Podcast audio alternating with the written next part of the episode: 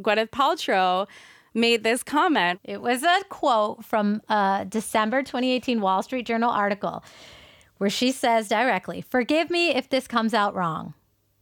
But when I went to do a yoga class in LA recently, and the 22 year old girl behind the counter was like, Have you ever done yoga before? I literally turned to my friend and I was like, You have this job because I've done yoga before. Ugh.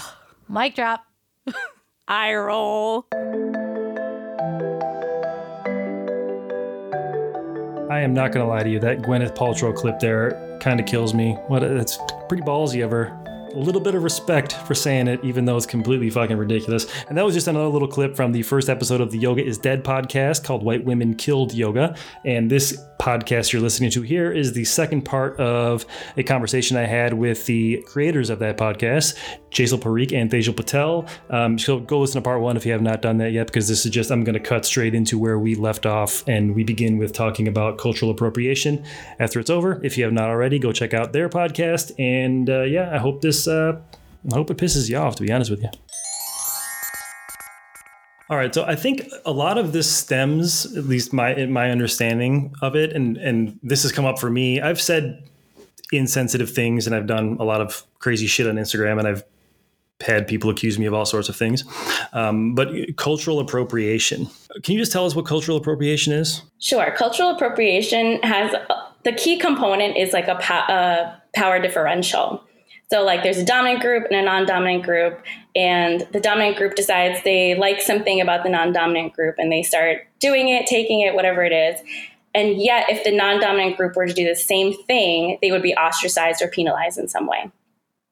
So, it's like the example that we use a lot in our world is like the bindi thing for South Asians because while white people can wear bindis or whatever, like they won't be seen the same way. They won't be penalized in the same way an Indian person would for wearing a bindi.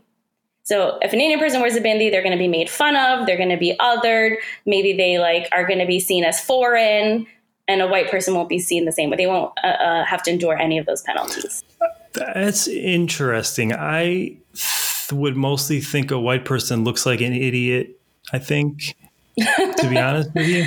Right. Well, yes, but there's not like a built-in bias in society. Sure, like maybe you look like an idiot, but you're not going to like lose a job offer because you wore bindi. You'd lose mine. I'm not gonna lie yeah, you know what I mean.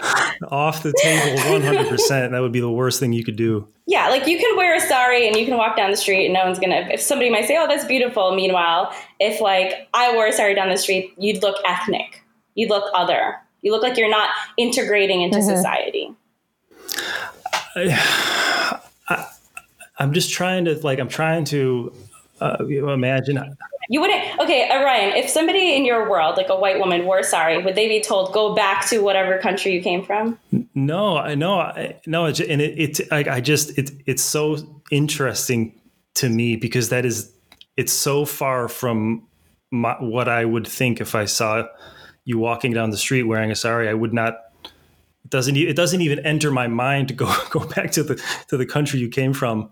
Like the, it, it, it, I, I, believe it's a pro. I definitely believe that it's a problem, but it's just like it's shocking to me so to, to you don't even have to be wearing the cultural symbol. You don't even have to be wearing a sari or a bindi to experience this. It's just racism.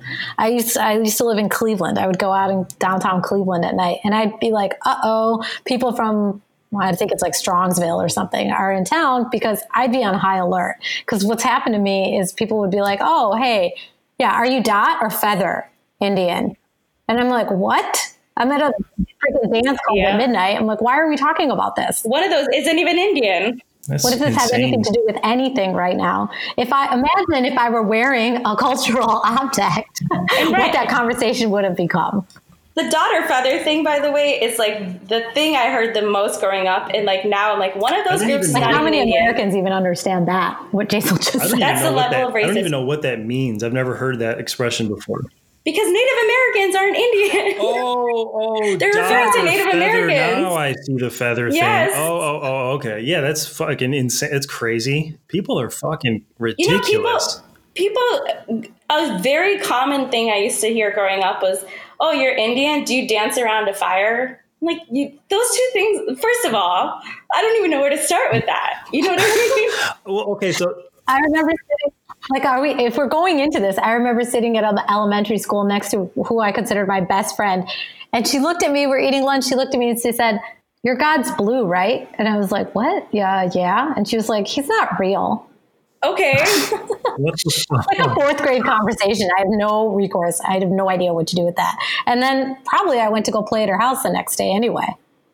But like this is just what kids are taught and then they grow into adults and they don't know they think they're woke but there's this like passive wokeness. Like i would never do that but maybe you already have and you don't even remember. Yeah i mean i suppose you know i may i may have. I don't i don't i certainly don't i mean when i was a kid i don't really remember much to me. I, I, do you feel like i mean that these sorts of issues like the like the um the seeing someone wearing a sari walking down the street and and thinking like I, it doesn't it doesn't seem out of place to me. But do you feel it like gets yelled like, out the window over driving by yeah, car all yeah, the time? I, I get. I believe. I mean, definitely believe. It's just so. It's like it's definitely shocking to, f- for me to hear some of this stuff. But when we so when we're talking, about, but then yeah. when in the example of bringing bringing Indian food into a yoga studio, how's that different? What's the what's the message? Like you're not of this culture. Like you're here, but you don't actually belong. You should have known not to bring that in here. Where I'm like, shouldn't we know this? Wait, but here's the cultural appropriation part of it. It's like this is a yoga studio. This thing like heralds back to India, and if you were to like practice the root in this in the home place, the home, the mother country, like you would be eating this food. So like the fact that now you've created a whole business on this, and you're like telling the person of that culture, like get your food out of here that's cultural appropriation. To, to top it off, to add insult to injury, this is a studio that offers Ayurvedic cleanses that are Khichdi based cleanses. So, what I'm eating in the studio is what you're selling to people outside the studio. But I'm not allowed to eat it there. Tell me how that fucking makes any sense. well, it, it seems to me like it's another one of these things where the teacher, I would think, would be like, even if she doesn't like the food or the smell of it, that she would think that she's supposed to align with it because of who she is and that just pre- like that that she would pretend as a as a as a, a signal that I understand this culture you know? So it's yeah and also, it's, it's, so, but then crazy. how many times has this woman who's also 35 in her life been told that what she's doing wearing eating looks like is not the norm? Probably never. Tall thin white blonde haired person. We need to go back to this idea of like what whiteness is too because whiteness is this evolving idea right? Like it's never been a static like idea of whiteness. And what I say, what I'm saying this, like Italian immigrants were considered non-white at one point, and their food was considered smelly. And now I think you would be hard pressed to find anyone that says in America, like Italian food is smelly and different or ethnic. Like that definition of whiteness has changed. Mm-hmm. And same with Polish, German, Irish. Exactly. And so like her saying your food smells, get it out of here is just basically saying your food isn't white.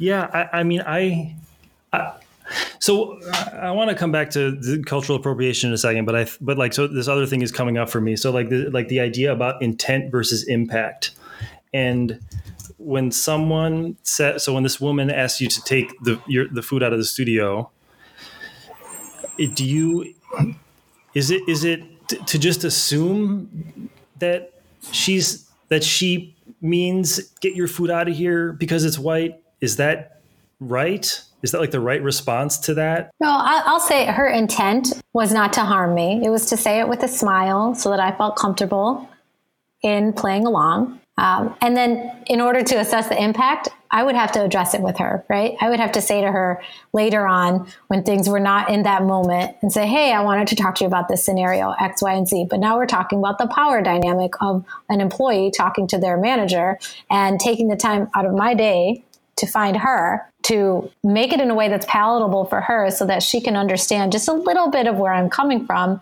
although she's never had to her whole life.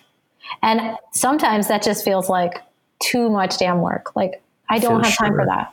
I have other things right. that I can yeah. put my energy in into. And also like for I us, you have to realize like Tejal and I having each other as a place to, as a sounding board to talk about these topics, like we didn't even really understand all this stuff when we started out. We were just pissed off. Like, why would she say that to me? That's so messed up, right? But then like talking it through over and over again and then doing all this research and like putting this podcast together, we've really started to understand like this is why. Like now I can uncover and say with clarity, this is why that scenario made me feel Yep. uncomfortable. So in that moment, I wasn't Mhm. like, oh, that's racist and culturally appropriating, and this is why. But now with that like hindsight of all the work I've put into it, I'm like, oh, I get it now. Yeah. And and Yeah. because we have business backgrounds, we're looking at it from another lens. We're looking at it from a business owner lens. Like, so we're actually doing that work for you to say this is why it's harmful for you from that point of view.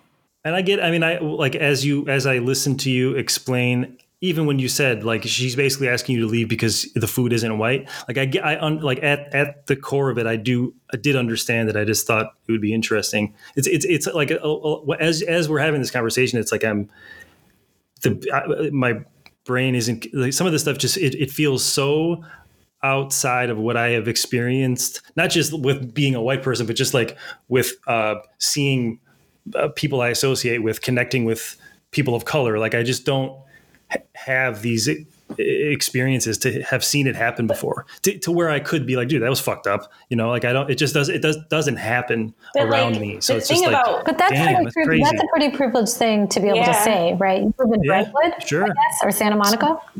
Yeah, yeah. I mean, I'm, I, I moved here. I was from not from Chicago. I moved here, but yeah, no, no. I, I, I I'm with that full on. I It's agree. privilege, but also it's like this whiteness is invisible. It's purposefully invisible.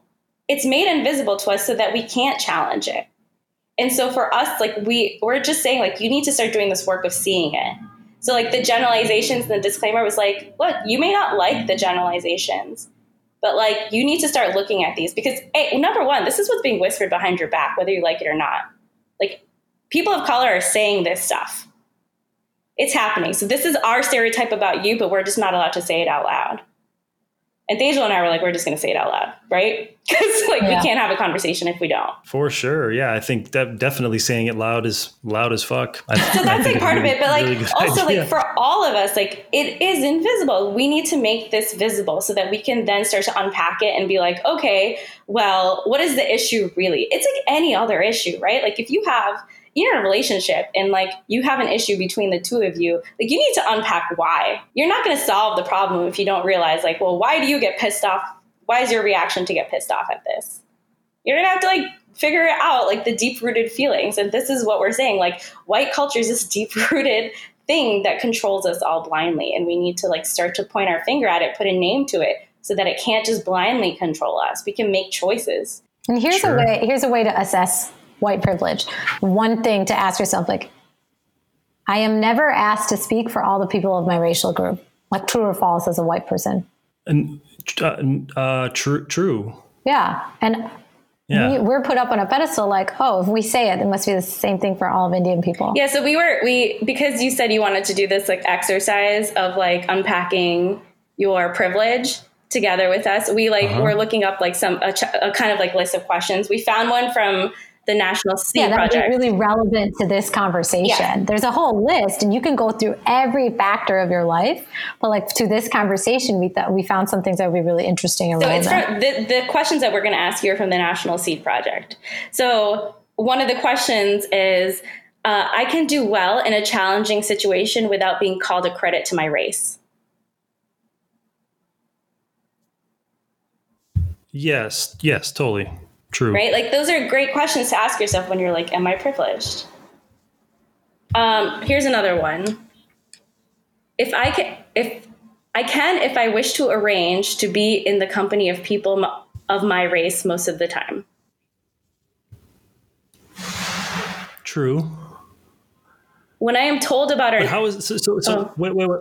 Uh, so, so wait, wait, wait, wait. So on the uh, what, the opposite of that though. So where where is the privilege in that? I'll say, okay, for me, I go to a yoga class. It's all white people. Where are the Indian people? Where are the South Asian people? Where are the, you know, where's my community? and if and if Jesal wished Oh, to no- to be in the company of people of her own race most of the time, like could she actually do that in a yoga scenario? Like, could I go to the DMV? You know, what, you know, whatever it is. Like, could I go down to the local grocery store and like it be all Desi people? Maybe I'll seek out a Patel Brothers, but I can't go to like the regular grocery store and just be like, oh, I'm amongst my people. No, Like, I, I, I guess I, I thought the question was like, can you arrange it? So like, could I could I organize a group of people, a, a group of white people Oh, to no, do something? the like- answer was yes. like when you're living your life like white people can just go to a white neighborhood and be amongst white people that's what it says Sure. whereas like other yeah, yeah. non-white people can't just like walk around the world and like have the room be like mostly white like there are ways that white people can like prevent people of color oh, yeah, right totally. I, Yeah. I'm with that. Yep. you can go golfing and everyone's gonna be white right And we're and it's saying most of the time. So like you can take time out of your schedule once a week to go to a POC and allies yoga class, but that's one class out of seven days of the week, one hour. You know? yeah. Okay, here's another one. When I'm told about our national heritage or civilization, I'm shown that people of my color made it what it is. Uh, true, true. I mean, true. But I, Columbus discovered America, right? yeah, yeah. But it's also. But I also think I. I'm not. I don't know if I'm being defended. Like I don't know if I'm being a dick or by saying but. But it's like. But there also is like a, a, a huge growing population of white people teaching that Columbus was a piece of shit, and uh, the truth is actually much more nuanced, Nuanced and and- complex. Yeah. Right. So, like, but that's like this conversation is happening because people of color are like, hello, like Yeah. you're you're erasing history or you're rewriting history. 43, and because like 43 presidents in a row. That's never going Right. to change, you know, until we start to have different numbers, you know, that aren't white male presidents. and like honestly, a lot of this is happening because of social media and the ability to democratize communication. Like up till now, even communication channels have been held the power of that has been held by white Yeah. people. And they could For control what was being seen and said. But because of social media, they can't control it that much anymore. So now people are saying, well, Columbus actually, there were people there before and he conquered them. He didn't discover them. So let's talk about that, you know? totally. Totally. Here's one. I am not made acutely aware that my shape, bearing, or body odor will be taken as a reflection on my race. Yes. Sorry, I, I have to. I, I think about these for a second because the questions are like they they sound like I have to process The way it's the being way written. Yeah. formed. So you are Yeah, not yeah, you are totally- not made totally acutely aware that your shape, bearing, or body odor will be taken as a reflection of your race. True. F- privileged. Yeah, and it's I mean that one's kind of really struck me. I mean it's super broad, my shape, my bearing, or my body odor, but like body odor for Indian people, come on. That's been like a long-standing joke forever. Bearing, if you A don't if you're not put together, um, you don't have your shit together. And that's like a bearing. So when you're really buttoned up, you look like you're everything's okay, everything's under control. But like sometimes based on uh, where you're coming from to go to work, let's say if it's your second job or if you have kids at home, like you're not going to look the part, and that can be held against you. I think about this one all the time because I don't like getting my nails done. I don't like putting makeup on. That is not part of like my preference. And yet, all the time when I'm in a position of like being given some power, I think about that. I'm like, do I need to like present myself in a certain way to be taken seriously? So if I teach like in a teacher training, I will put on makeup because it's like, oh, this there I can walk into the room and be recognized as the teacher only if I start to do these things. If I walk in as I am, like people aren't going to think that I'm the teacher.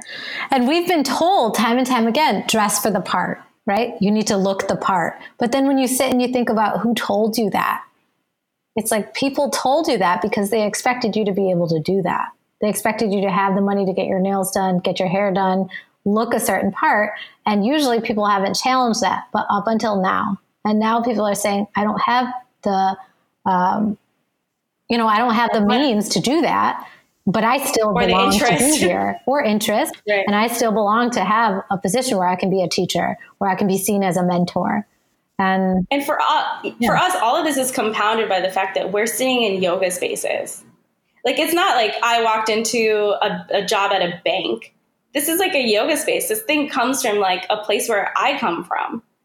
So it's like I don't understand. Like why why now do I have to like assimilate to these other norms when this thing that you're saying you sell is doesn't even come from the place that you come from? right, leggings or sweatpants. I think about that. Like, oh, is it okay? I'm just going to wear my sweatpants today, or I'm just going to wear my baggy leggings today from India. But I don't know if that's going to be okay or put together enough for the yoga studio. Yeah, and the, so I think cultural appropriation is just like a layer of it, and then the other layer of it is like so this whole practice is about unity and mindfulness, and then we are like we encounter such mindlessness, some thoughtlessness. It's like I don't under like you're saying you're selling yoga, you're not selling yoga. If you're walking around thoughtlessly in the world, you're not doing yoga. So like stop calling yourself a yogi. I, I'm fully on board with that. So to just circle back to cultural appropriation and and and you know you you being in a yoga class and yoga comes from where you're from. I guess it's like I understand like intellectually I understand cultural appropriation. I under I get it. I get it completely. When is it not just being inspired and when does it become like problematic?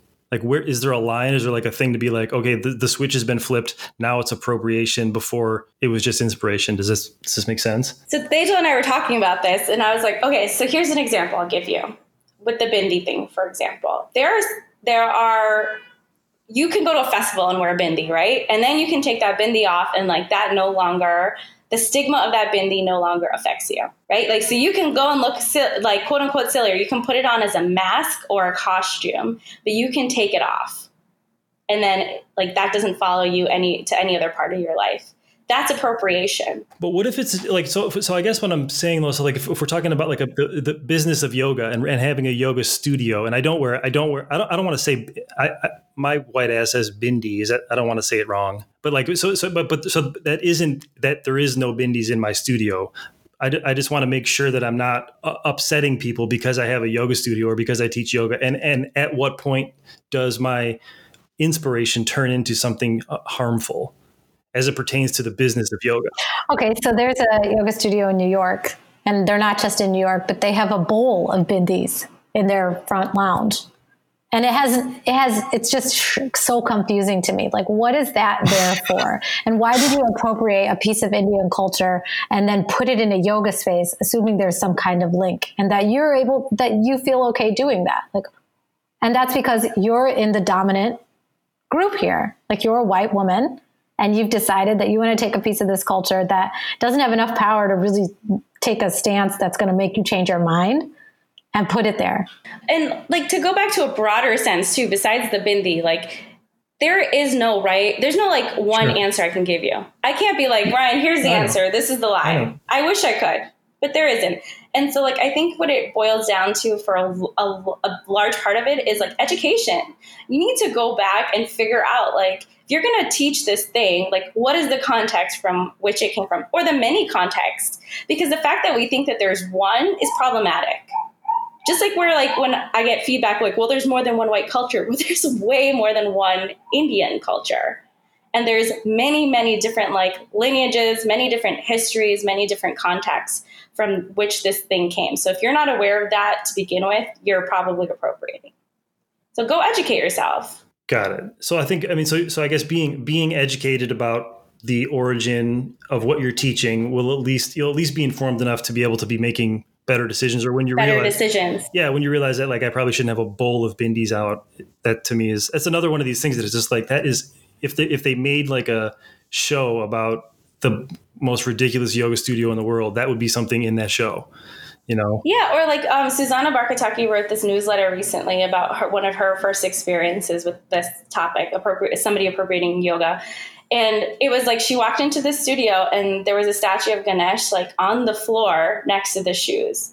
And if you know anything about like the context of like how you should how Indians like revere Ganesh, like he would not be on the floor, he would not be near the shoes. Which, I, and as I speak, say this, by the way, I'm a hypocrite because I have the Ganesh above my shoes, which many family members have already commented on.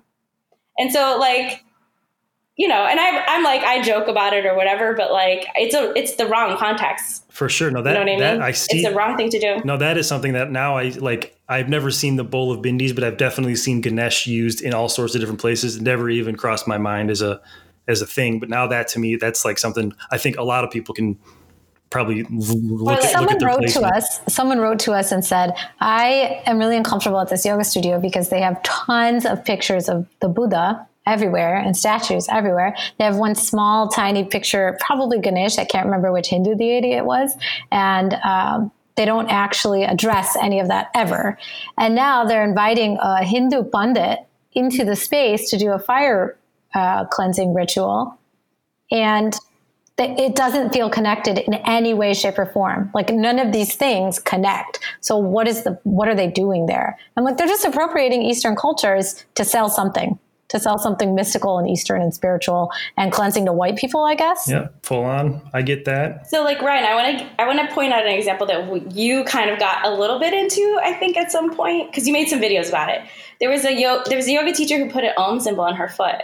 Right, she tattooed an Om symbol Mm. in her ankle or something. And you were like, you made some videos being like, nobody should can tell me what I do with my body. I'll do whatever I want. Blah blah blah blah blah. And like my response to that was like, sure, you can do it. You fine, go ahead, do what you want to do. But like, you're basically showing the world that you have no idea about this thing that you claim to be doing for your living. Like, if you put an Om symbol on your foot, you're basically saying like, I don't have no context or understanding of the symbol of Om. Y- y- well, and i don't care to know Y- Yes, I, I suppose. I mean, I- like that was definitely one of the things that I've said that was completely fucking ridiculous, Uh, and and it definitely like was probably a bad idea in hindsight for a lot of reasons. well do you not believe that do you believe that people can do whatever they want with their bodies Yes, So, like, I, Yeah. I think it was good. It was a good yeah example. it's education around it I thought it was a great Yeah. example because people are people are going to echo that sentiment too. It's not like you're not the you're not the only one that probably thought Well- that, right? Well, he- I guess here, here's like so. So what I said was, well,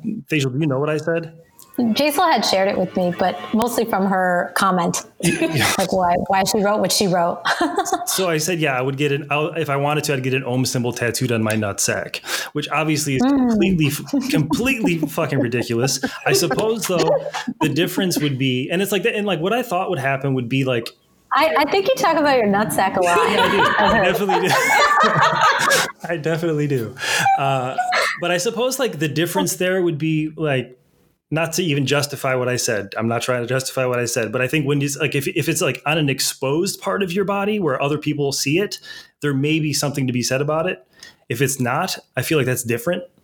You know, Uh, uh, you Sure, know, you're and I- privately an idiot instead of publicly an idiot. privately sure. an idiot and also and also like it was it, it I wouldn't I mean I'm, I would never do it obviously but the reason I did it, you should though. You totally would- should.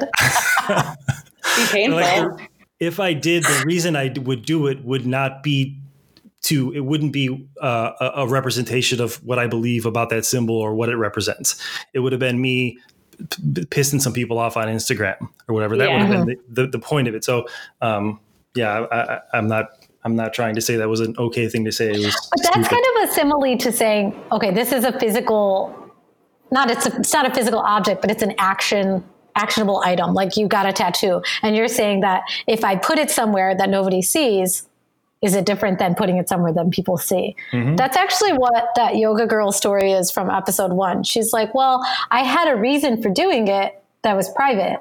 It was personal to me. So isn't it okay that I had a personal reason to defend it? But it's it's like, no, actually it's not okay. It's just that it was personal to you and you didn't share why it was personal for a amount of time until people kind of asked you really en masse to talk about it. And then you realize like I have to talk about it, which makes me unpack it and understand the roots of why I'm doing it, which makes me realize going further, I don't want to do that anymore. So just because it's hidden somewhere on your person doesn't mean that it's okay. Like if it's public, maybe it sparks conversation and you can think twice about it in the future. That's again, what all again if you're about. doing it pu- privately, it's just to get out of doing work, right? If you're like, oh, well, I'll just get it tattooed somewhere nobody can see it. It's like, well, that you're just doing that, so you don't have to research it and figure out why it's not that it's not a nice thing to do. Or because you're so dead set on having it, you don't want to You don't defend care. it to anybody else. You're just like, it's my thing. Got it. Okay, but you know, you're still potentially hurting a group of people by doing it. Really hurting a group of people. Understood. Understood. Well, um, so, it- so then, well, I'm just, I just want to say one last thing. Like it, I, then it just brings me back, always brings me back to this idea of like, then why are you a yoga teacher? If you don't care about other people and hurting other people, like why? Why even do this? Like why be on this path? Yeah, if your if your decision making stops at intent and you don't care about impact, it, that's what it is. Like, where are you connecting the circle? Well- Like go teach gymnastics. no one's gonna bother you about your own tattoo in gymnastics. Well, I would say this though too. Like, so this this intent versus impact idea. Like, so what what do you say? What do you say when there is a positive impact with some behavior that also has a negative impact on others. And then if I were to alter my behavior, I may make the negative impact less, but I also may decrease the positive impact. So that's a really real reality. Like that's just a reality because we're not saying that listen to us, we're the only point of view and do what we say because this is the right way. Like the reality is everyone's justifying everything they're doing every moment they're doing it. And then they're running in circles that either agree with them or are uncomfortable with them or whatever. And that's why it's so nuanced. Like it is so nuanced. I'm not going to say that 100% Ryan does everything the way that I want him to do. But I am going to say like we can have a conversation and I respect that. Yeah, absolutely. And I and I've definitely changed my I've changed a lot since that occurrence. Like other that that just like snowballed into other things that I've I've I've changed my ways a little bit since then. I actually um, think that that like you putting that out there was like a like a good starting point for a conversation too because again it's representative not just you but a lot of what a lot of other people think behind closed doors. And if yep. we don't like kind of out what people are thinking like how are we going to have a discourse about it? And the fact that you changed your opinion like look at that like that's amazing.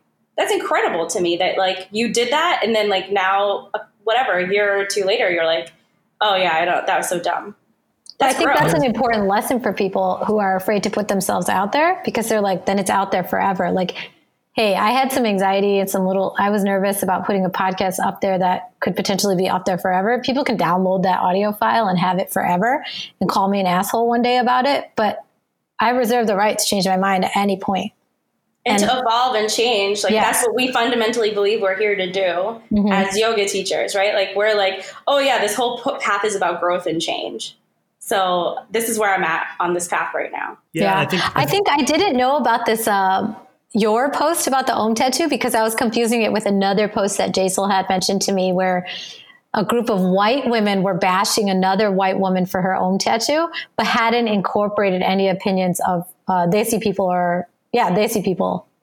They were like, "Oh, how could you do this to the Indian culture and the Indian um, practice of yoga, et cetera, et cetera?" But hadn't actually asked anybody or given a, or allowed a voice that was Indian or Desi to like put their opinion into there. Jesal, you remember that one? Yeah, this is this is why I put like invite POC voices to the conversation because mm-hmm. they were having this whole conversation. There was not a Desi person in sight. And there are people defending the position of what, you know, potentially defending what Desi people might say about it. And there are people that were against it, but like it was still of the same cultural group. Yeah, it's mur- murky waters for sure. It's tough stuff. I think, and I think that's like an inter- like an interesting thing about yoga in general is that it is very much about you know evolution o- over time, and I think teachers can talk about those things sort of uh, in an abstract way or using a lot of metaphors, but they don't actually let people see their own evolution. They sort of pretend they are they already figured it out. Like I've already done. Like I've already, I'm already there.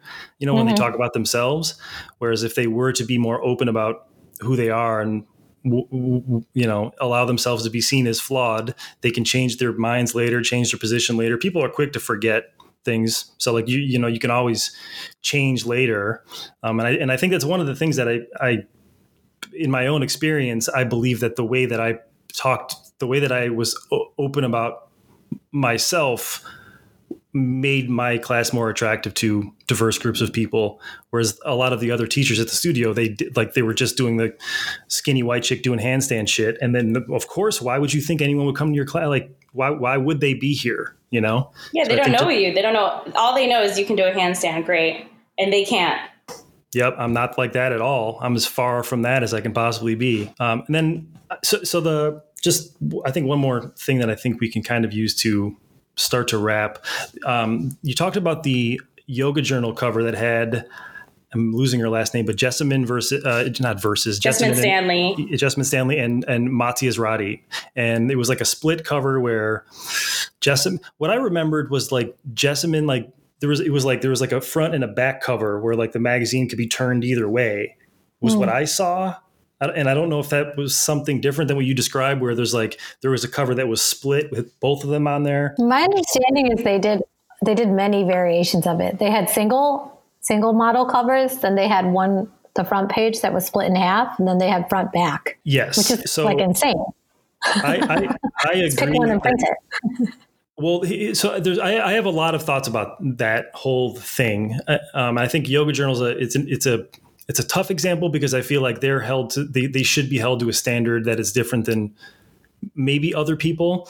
But uh, uh, you know how much how much obligation do they have when they the point of what they're doing like as a business is to return profits and if they have an understanding about who their market is why can't they run what could be a split test or it could be them knowing what this readership in this certain area wants to see because they're subscribing i mean they, they clearly made a huge fucking mistake so this is sort of a moot point but i guess the what, the question is like You're saying like why why can't they be allowed to do A/B testing mm-hmm.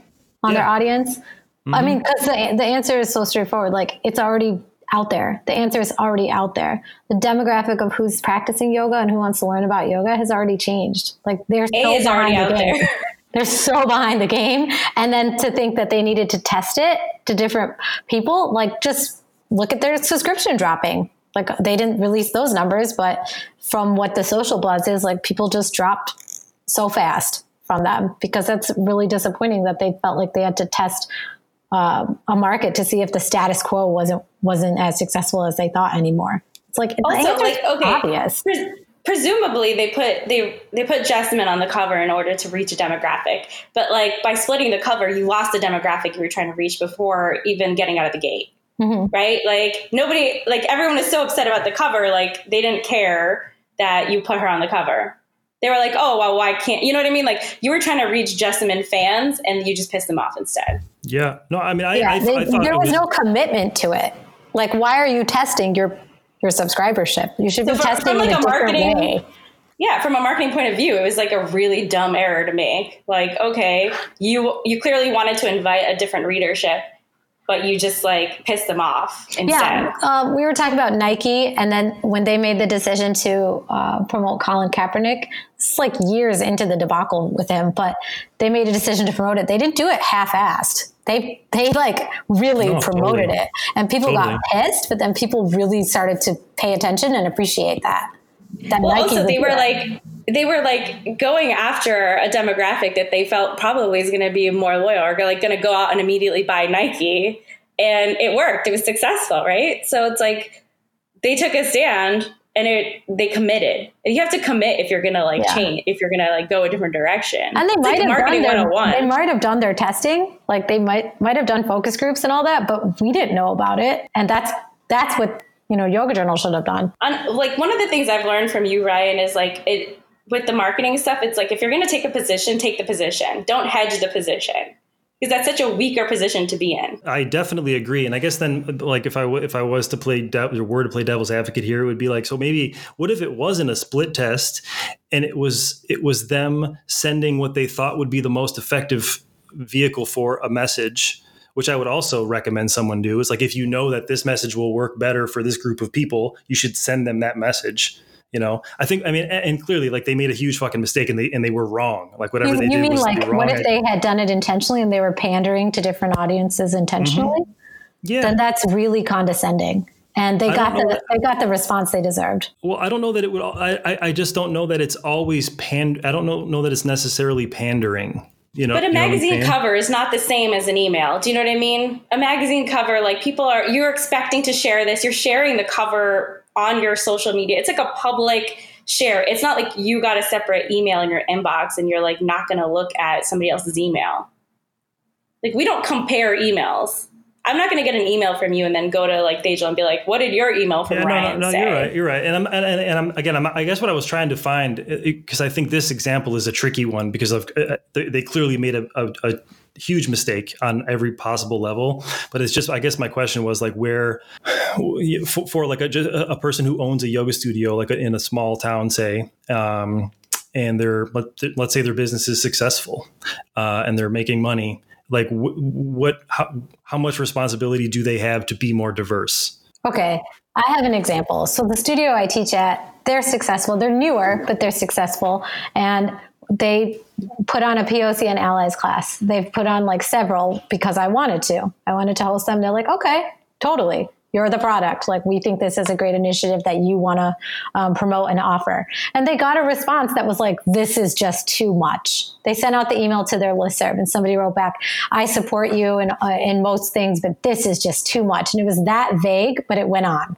and on three paragraphs talking about how this class was too much for them and that they should really consider why it was too much. And it was this vague, but I was like, what the hell? And I was really curious to see how the studio would respond because they had taken a position, obviously, to host these classes with me. And they just wrote back and they're like, oh, well, it's really open. It's really blah, blah, blah, blah, blah. But there was no backing down. There was no, oh, we're sorry you feel that way. We'll reconsider. You know what I mean? It was a very strong mm-hmm. position that this is what's happening. And if you don't like it, we're sorry, but you should really think about coming. Okay. Well, also to go back to like, well, what responsibility do other studios have that like maybe don't care? It's like, well, you are probably like nine times out of 10, you opened a yoga studio because you care about the practice of yoga, right?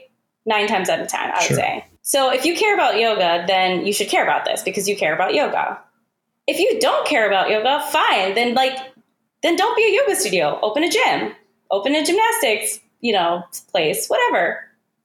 Like, but call it, or what, call it what it is. Like, call what yeah, you're selling or, what it is. Like, you can't have your cake and eat it too. If you want to be like CorePower, then be CorePower. But then don't say that you're like some spiritual whatever, whatever, honoring blah blah blah, and then be mindless. Okay. Okay. So, so I guess then, you so then, I mean? then, yeah, no, I do completely. So, so then I think it, so. If you being being upfront about what you're about and if you are present if you are uh, t- presenting a spiritual mindful studio and not a CorePower then you have more responsibility because you are absolutely got it core power doesn't make any qualms about what they are yeah like I, they're like we're taking all the spiritual spirituality we're taking all of that out Yep, full. and on. we're serving you this power class. And they don't call it yoga necessarily, do they? Or is it CorePower yoga? It's Maybe they shouldn't yoga. call themselves yoga. Yeah, Maybe they shouldn't call it yoga. Well, that's but like, it gets interesting with yoga studios because they're still probably teaching a curriculum for their teacher trainings that that does touch on the limbs of yoga and the yamas and the niyamas, but then that's nowhere in their classes.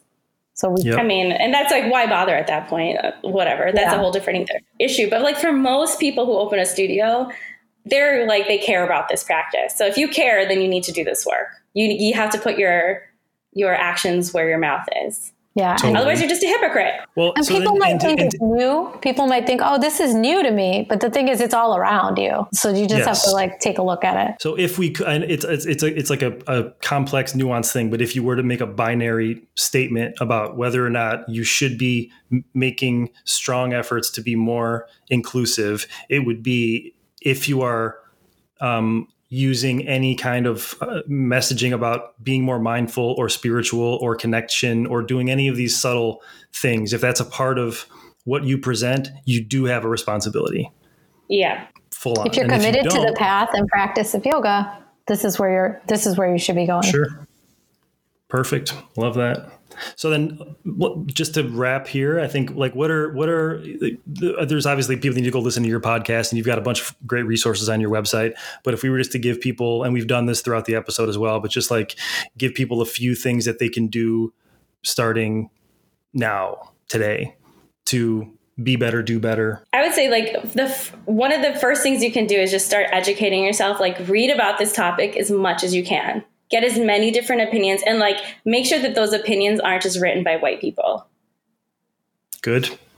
I That's liked, a big one. I, I liked your recommendation to follow up with people that do come to your class, which I think mm-hmm. you should be doing for everyone anyways.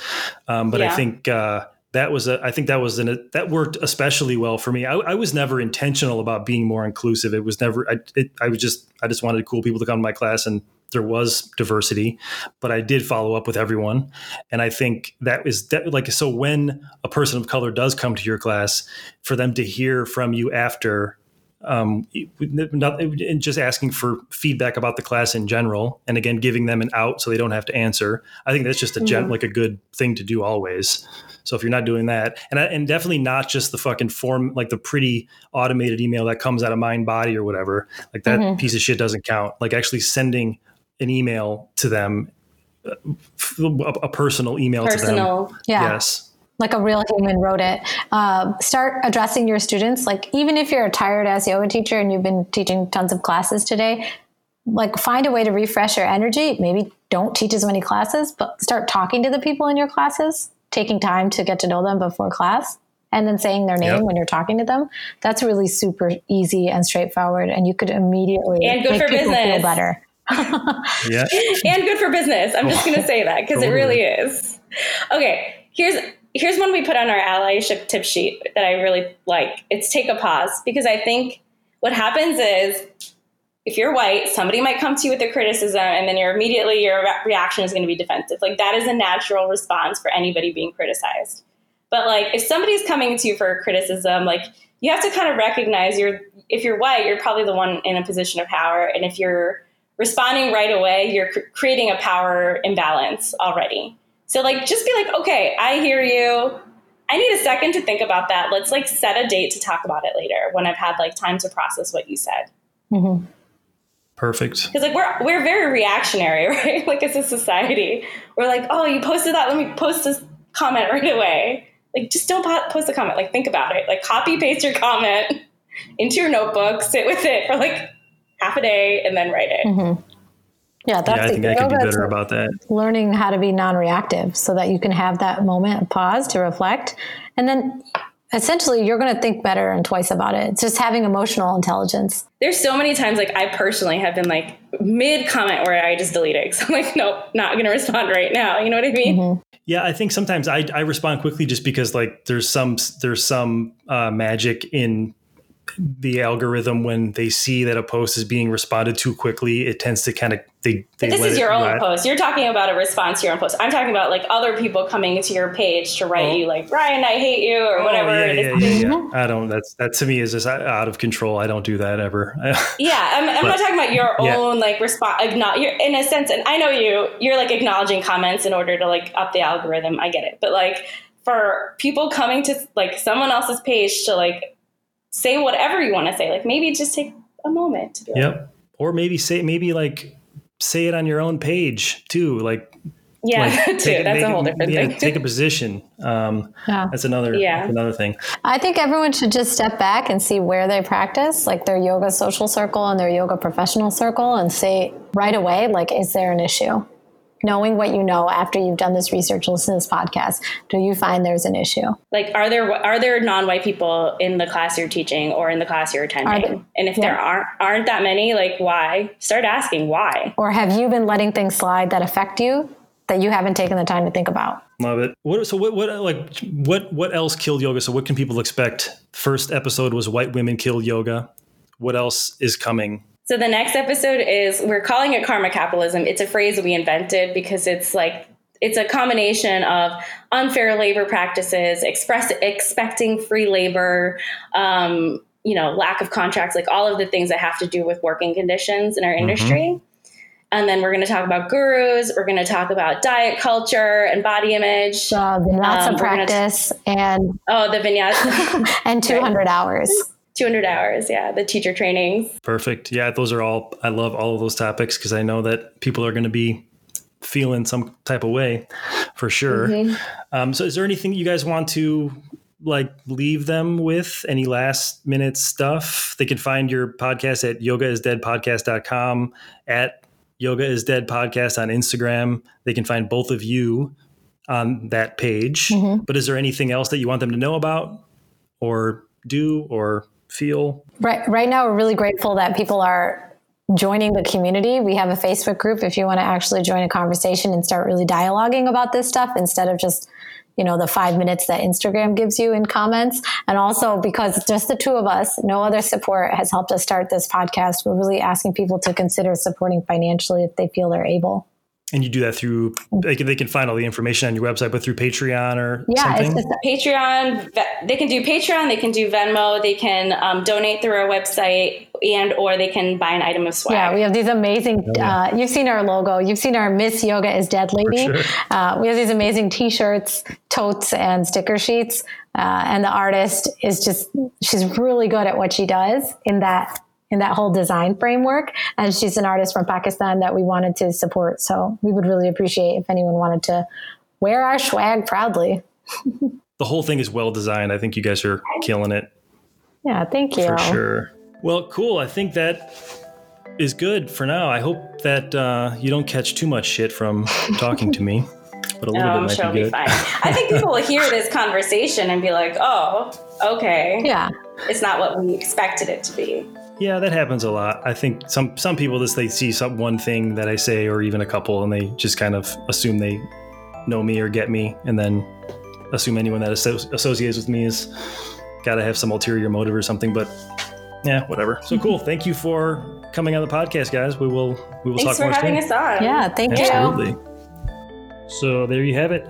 If you have not already, I'm going to keep telling you to go check out the first episode of the Yoga is Dead podcast called White Women Killed Yoga. And I would love to hear what you think of this conversation, what you thought of this conversation, if there was anything you thought that uh, I should have said or that I should not have said or anything at all. It would be really interesting to know. I know these are kind of danger zones and a lot of people really kind of shy away from getting in the mix here, but I think it's an important conversation to be had. So if you do have any thoughts, please send me a message, comment, whatever the hell I post all over social media.